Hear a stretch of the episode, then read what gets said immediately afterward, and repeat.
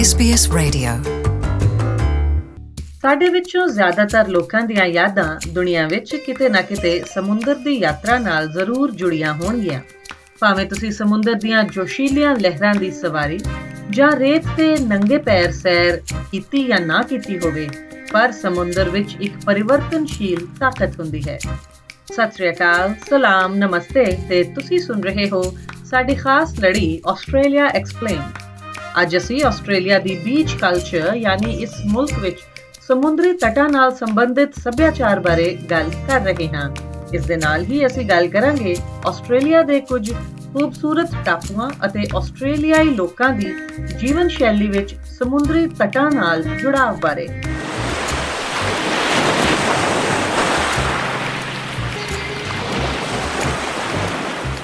ਸਮੁੰਦਰ ਪ੍ਰੇਮੀਆਂ ਨੂੰ ਇਹ ਜਾਣ ਕੇ ਖੁਸ਼ੀ ਹੋਵੇਗੀ ਕਿ ਆਸਟ੍ਰੇਲੀਆ ਵਿੱਚ 10,000 ਤੋਂ ਵੱਧ ਸਮੁੰਦਰੀ ਤੱਟ ਯਾਨੀ ਬੀਚਸ ਹਨ।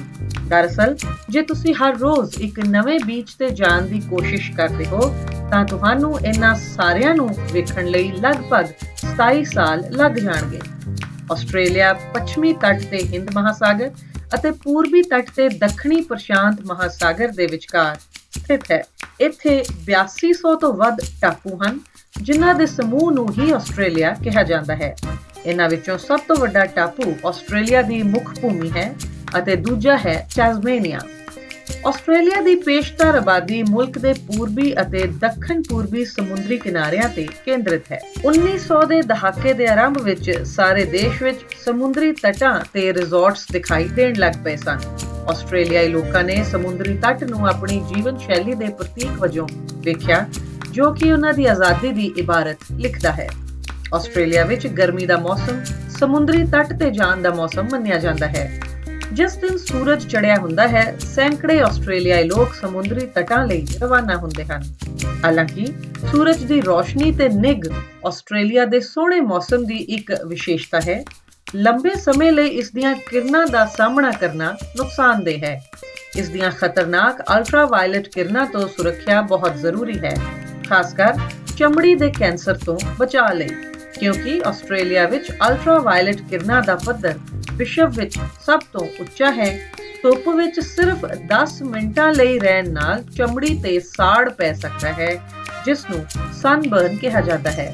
ਇਸ ਲਈ ਸਮੁੰਦਰ ਵੱਲ ਜਾਣ ਤੋਂ ਪਹਿਲਾਂ ਇਹ ਸੁਨਿਸ਼ਚਿਤ ਕਰੋ ਕਿ ਤੁਸੀਂ ਧੁੱਪ ਦੇ ਨੁਕਸਾਨ ਦੇ ਅਸਰ ਤੋਂ ਬਚਾਅ ਕਰਨ ਵਾਲਾ ਪਦਾਰਥ ਯਾਨੀ ਸਨਸਕ੍ਰੀਨ ਲਾਇਆ ਹੈ ਅਤੇ ਹਰ 2 ਘੰਟਿਆਂ ਬਾਅਦ ਇਸ ਪ੍ਰਕਿਰਿਆ ਨੂੰ ਦੁਹਰਾਓ। ਆਸਟ੍ਰੇਲੀਆ ਵਿੱਚ ਸਮੁੰਦਰੀ ਤਟਾਂ ਦੇ ਨਾਲ ਸੰਬੰਧਿਤ ਸੱਭਿਆਚਾਰਕ ਅਤੇ ਸਿਹਤ ਸੰਬੰਧੀ ਨੁਕਤਿਆਂ ਤੇ ਰੋਸ਼ਨੀ ਪਾ ਰਹੇ ਨੇ ਮੈਲਬਨ ਦੇ ਨਿਵਾਸੀ ਡਾਕਟਰ ਬਲਜੀਤ ਸਿੰਘ, ਜੋ ਕਿ ਆਸਟ੍ਰੇਲੀਆ ਦੇ ਕਈ ਵਿਸ਼ਵ ਵਿਦਿਆਲਿਆਂ ਵਿੱਚ behavioural and cultural factors in public health ਯਾਨੀ ਜਨਤਕ ਸਿਹਤ ਦੇ ਵਿਵਹਾਰਿਕ ਅਤੇ ਸੱਭਿਆਚਾਰਕ ਕਾਰਨ ਆਪਾਂ ਕਹਿੰਦੇ ਆ ਇੰਡੀਅਨ ਕਲਚਰ ਹੈਗਾ, ਇਹ ਇਟਾਲੀਅਨ ਕਲਚਰ ਹੈਗਾ।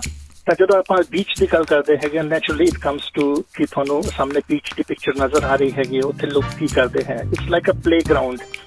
ਤੁਸੀਂ ਉੱਥੇ ਸਵਿਮ ਕਰਦੇ ਹੈਗੇ ਆ, ਸਰਫਿੰਗ ਕਰਦੇ ਹੈਗੇ ਆ, ਡਕ ਡਾਈਵਿੰਗ ਕਰਦੇ ਹੈਗੇ ਆ, ਕਾਈਟ ਵੀ ਫਲਾਈ ਕਰਦੇ ਹੈਗੇ ਆ।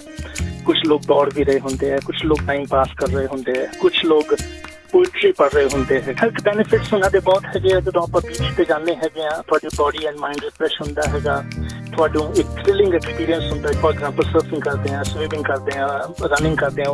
ਬਟ ਕਈ ਵਾਰੀ ਅਸੀਂ ਕਈ ਰਿਲੀਜਨ ਹੈਗੇ, for example I am Sikh, in that case ਮੈਂ ਟਰਬਨ ਪਾਉਂਦਾ ਹੈਗਾ, ਤਾਂ ਮੈਨੂੰ ਕਈ ਵਾਰੀ ਸੈਲਫ ਕੌਂਸ਼ੀਅਸ ਹੋ ਜਾਂਦਾ ਕਿ ਹੈਜ਼ਿਟੇਸ਼ਨ ਹੁੰਦੀ ਹੈ। ਤਾਂ ਜਦੋਂ ਮੈਂ ਬੀਚ ਤੇ ਜਾਂਦਾ ਹੈਗਾ, ਮੈਂ ਫੁੱਲ ਡਰੈਸ ਬੂਟ ਬਾਟ ਪਾ ਕੇ, ਆਪਣੇ ਸ਼ਰਟ ਪੈਂਟ ਪਾ ਕੇ, ਤਾਂ ਮੈਂ ਉਸ ਚੀਜ਼ ਨੂੰ ਇੰਜੋਏ ਨਹੀਂ ਕਰਦਾ, ਉਸ ਚੀਜ਼ ਨੂੰ ਮੈਂ ਬੋਡੀ ਕਾਲ ਪਰੇ ਜਿਹਾ ਹੋ ਰਹਿ ਜਾਂਦਾ ਹੈਗਾ। ਤਾਂ ਬੀਚ 'ਤੇ ਤਾਂ ਮੈਂ ਹੈਗਾ, ਪਰ ਮੈਂ ਸ਼ੂਜ਼ ਉੱਦਾਂ ਦੇ ਪਾਏ, ਸ਼ਾਰਟਸ ਨਹੀਂ ਪਾਈ ਆ। ਤਾਂ ਇਸ ਕਰਕੇ ਉਹ ਜਿਹੜਾ ਰਿਲੀਜੀਅਸ ਫੈਨੋਮੀਨਾ ਹੈਗਾ ਜਾਂ ਤੁਹਾਡੀ ਡਰੈਸ ਹੈਗੀ ਹੈ, ਉਹ ਤੁਹਾਨੂੰ ਕਈ ਵਾਰੀ ਉਹ ਰਿਸਟ੍ਰਿਕਟ ਕਰਦੀ ਹੈ ਉਸ ਫਿਜ਼ੀਕਲ ਐਕਟੀਵਿਟੀ ਨੂੰ ਗੇਨ ਕਰਨ ਵਾਸਤੇ। ਕਿ ਆਪਾਂ ਜਦੋਂ ਇੰਡੀਆ ਤੋਂ ਆਉਂਦੇ ਹੈਗੇ, ਆਪਾਂ ਦੇਖਦੇ ਹਾਂ ਉਹ ਰਮਤਾ ਨੇ ਇੱਕ ਸੌਂਗ ਲਿਖਿਆ ਸੀਗਾ, ਰਮਤਾ ਜਦੋਂ ਅਫਰੀਕਾ ਗਿਆ ਜਾਂ ਰਮਤਾ ਜਦੋਂ ਸਕਾਟਲੈਂਡ ਗਿਆ ਜਾਂ ਸਾਊਥ ਹਾਲ ਗਿਆ, ਤਾਂ ਉਹ ਜਿਹੜਾ ਉਸ ਵੇਲੇ ਜਿਹੜਾ ਟਾਈਮ ਸੀਗਾ, ਆਪਾਂ ਇਹ ਲੋਕਾਂ ਨੂੰ ਡਿਫਰੈਂਟ ਵੇ ਨਾਲ ਦੇਖਦੇ ਸੀਗੇ। ਪਰ ਹੁਣ ਐਜ਼ ਸਾਡੀ ਜਿਹੜੀ ਮਾਈਗ੍ਰੇਸ਼ਨ ਹੈਗੀ ਆ ਫਰੋਮ ਆਲ ਕੰਟਰੀਜ਼ ਹੈਗੀ ਆ ਨਾ, ਤਾਂ ਅਸੀਂ ਹੁਣ ਉਹ ਨਜ਼ਰੀਆ ਸਾਡਾ ਥੋੜ੍ਹਾ ਚੇਂਜ ਹੋ ਗਿਆ ਹੈਗਾ। ਤਾਂ ਇਸ ਕਰਕੇ ਤੁਸੀਂ ਜਦੋਂ ਦੇਖੋਗੇ ਕਿ ਅਸੀਂ ਅੱਜ ਕੱਲ੍ਹ ਜਦੋਂ ਅਸੀਂ ਬੀਚ 'ਤੇ ਜਾਂਦੇ ਹਾਂ ਸਾਡਾ ਉਹ ਨਜ਼ਰੀਆ ਨਹੀਂ ਹੁੰਦਾ ਕਿ ਅਸੀਂ ਕੋਈ ਮੇਮਾ ਦੇਖ ਰਹੇ ਹੈਗੇ ਜਾਂ ਕੋਈ ਗੋਰੀਆਂ ਕੁੜੀਆਂ ਦੇਖ ਰਹੇ। No no no, it's not like that.